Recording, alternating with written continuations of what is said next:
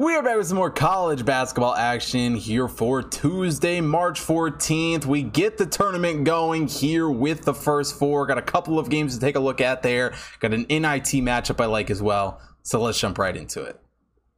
Now we start the day off with a 16 seed matchup in Dayton as Southeastern Missouri State takes on Texas A&M Corpus Christi. Southeastern Missouri State comes into this game as a 287th overall team in the Hot Tip Power Ranking. Texas A&M Corpus Christi is the 219th overall team. And one fun fact about these two teams that now that I'm starting to say it, I realize is probably only fun to me, but these two teams have the longest school names in all of college basketball. In fact, this is the matchup that I have used all the time when testing stuff on the website to see how it's going to look. So, um, not really interesting to probably anyone watching this show, but very interesting to me to see this come up. And as far as these two teams go, obviously both winning their respective conferences. SEMO wins the Ohio Valley, Corpus Christi wins the Southland. Um, and it was a Corpus Christi team that down the stretch of the season really did play some very, very good basketball. You know, were able to get to the top of the Southland um, and, really, you know, kind of just dominated that conference. Were leaps and bounds ahead,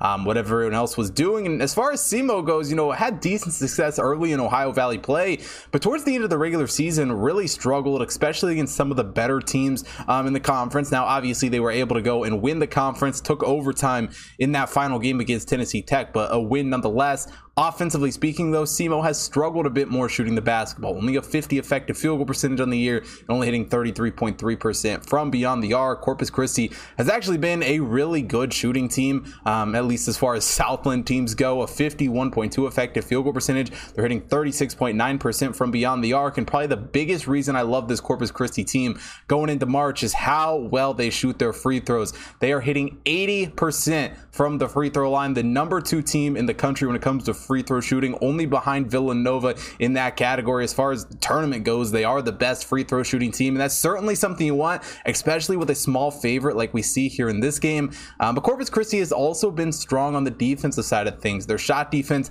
hasn't been bad at all, only giving up a 52.4 effective field goal percentage. SEMO, um, very similar, 51.6, but SEMO has struggled a bit more from the perimeter, allowing 35.3% from beyond the arc. Corpus Christi only giving up 33.3% from beyond the arc. Um, overall, this game is kind of just a mismatch. I mean, this Texas A&M Corpus Christi team, they're obviously a 16 seed, but the way they were able to play um, and, and, kind of just dominate their conference down the stretch of the season was certainly impressive. And, and while SEMO turned things around in the Ohio Valley tournament, um, overall, they kind of just give me some reasons not to love them with how they finished out the Ohio Valley regular season. I think Texas A&M Corpus Christi gets it done here, taking them minus three and a half here against Southeastern Missouri State.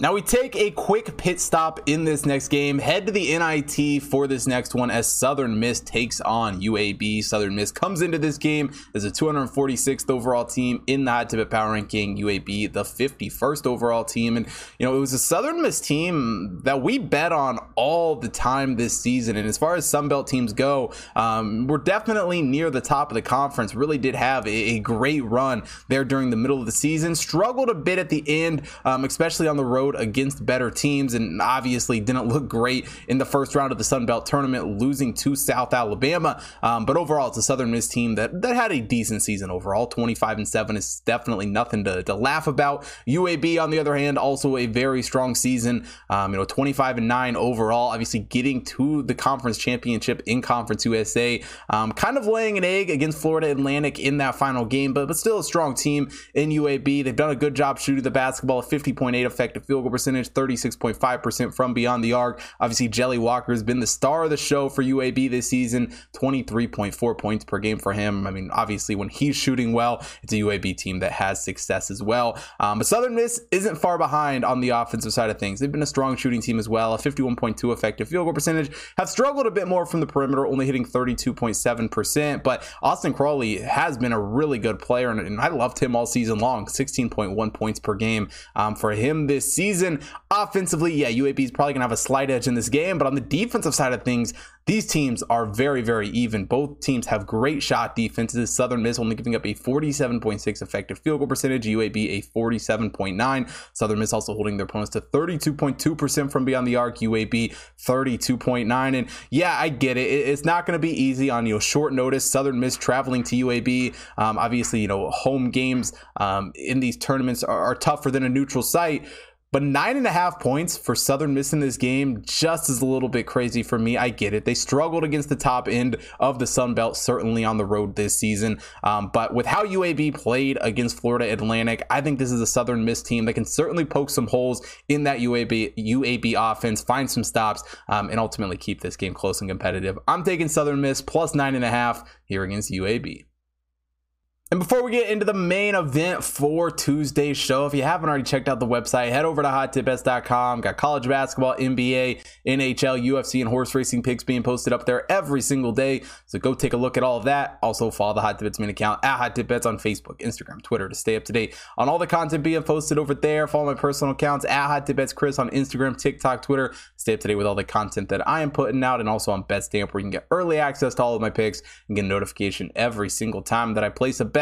And last but definitely not least, for watching here on YouTube, hit that like button, subscribe to the channel, hit the bell notification so you don't miss out on any future content. Drop a comment down below. Let me know who you guys are betting on for today's show. And if you haven't already watched our live stream from Sunday night, go take a look at it. We got three hours breaking down the bracket, going over all these matchups. Um, you can see my opinion on all the games. So go take a look at that and let's get into this final game. Now we head back to Dayton for an 11 seed matchup between Pitt and Mississippi State. Pitt comes into this game as the 84th overall team in the Hot Tip Power Ranking. Mississippi State, the 57th overall team. Um, you know, obviously both these teams had up and down seasons. Ultimately, you know, getting into the bubble, making the push, getting to the tournament here. Um, but they both kind of struggled in their second round games in their conference tournament. You know, Pitt did not look great against Duke on Thursday night. Mississippi State struggled a bit against Alabama On, on Friday. But overall, throw that out the window. Doesn't matter at this point. Um, and when we really look at these two teams, they both kind of stand out in different areas. Obviously, Pitt's great on offense. Mississippi State, a really good defensive team.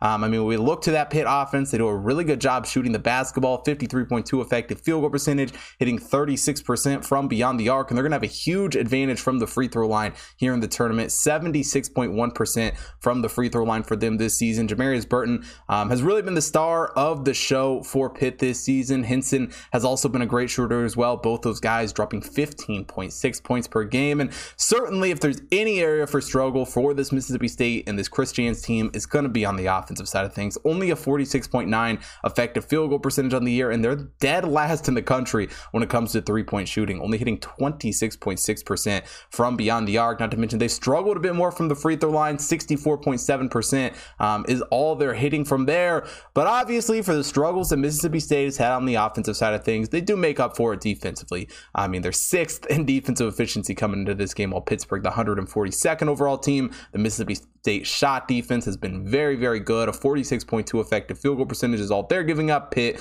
giving up a 49.2. Mississippi State also holding their opponents to 30.8% from beyond the arc, while Pitt giving up 33.5%. But one area that Mississippi State has had some struggles, if we can poke any holes in this defense, is going to be in the rebounding department. Only pulling down 71% off the defensive glass Pitt. Not much better, but certainly um, ever so slight edge in that category. 71.8% off the defensive glass for them. And you know, overall, with how well Pitt has shot the ball this season and how well Jeff Capel has done, I really think they could poke some holes in this Mississippi State defense, which don't get me wrong, that's certainly not an easy thing to do, but we saw some of the top teams in the SEC be able to do that this season. And really, if Pitt can do that here in this game, can push tempo, can get up and down the court, um, and find ways to score points, I see absolutely no reason they can't keep this game competitive. I think they keep it close. I think they cover this spread, taking Pitt plus two and a half here against Mississippi State.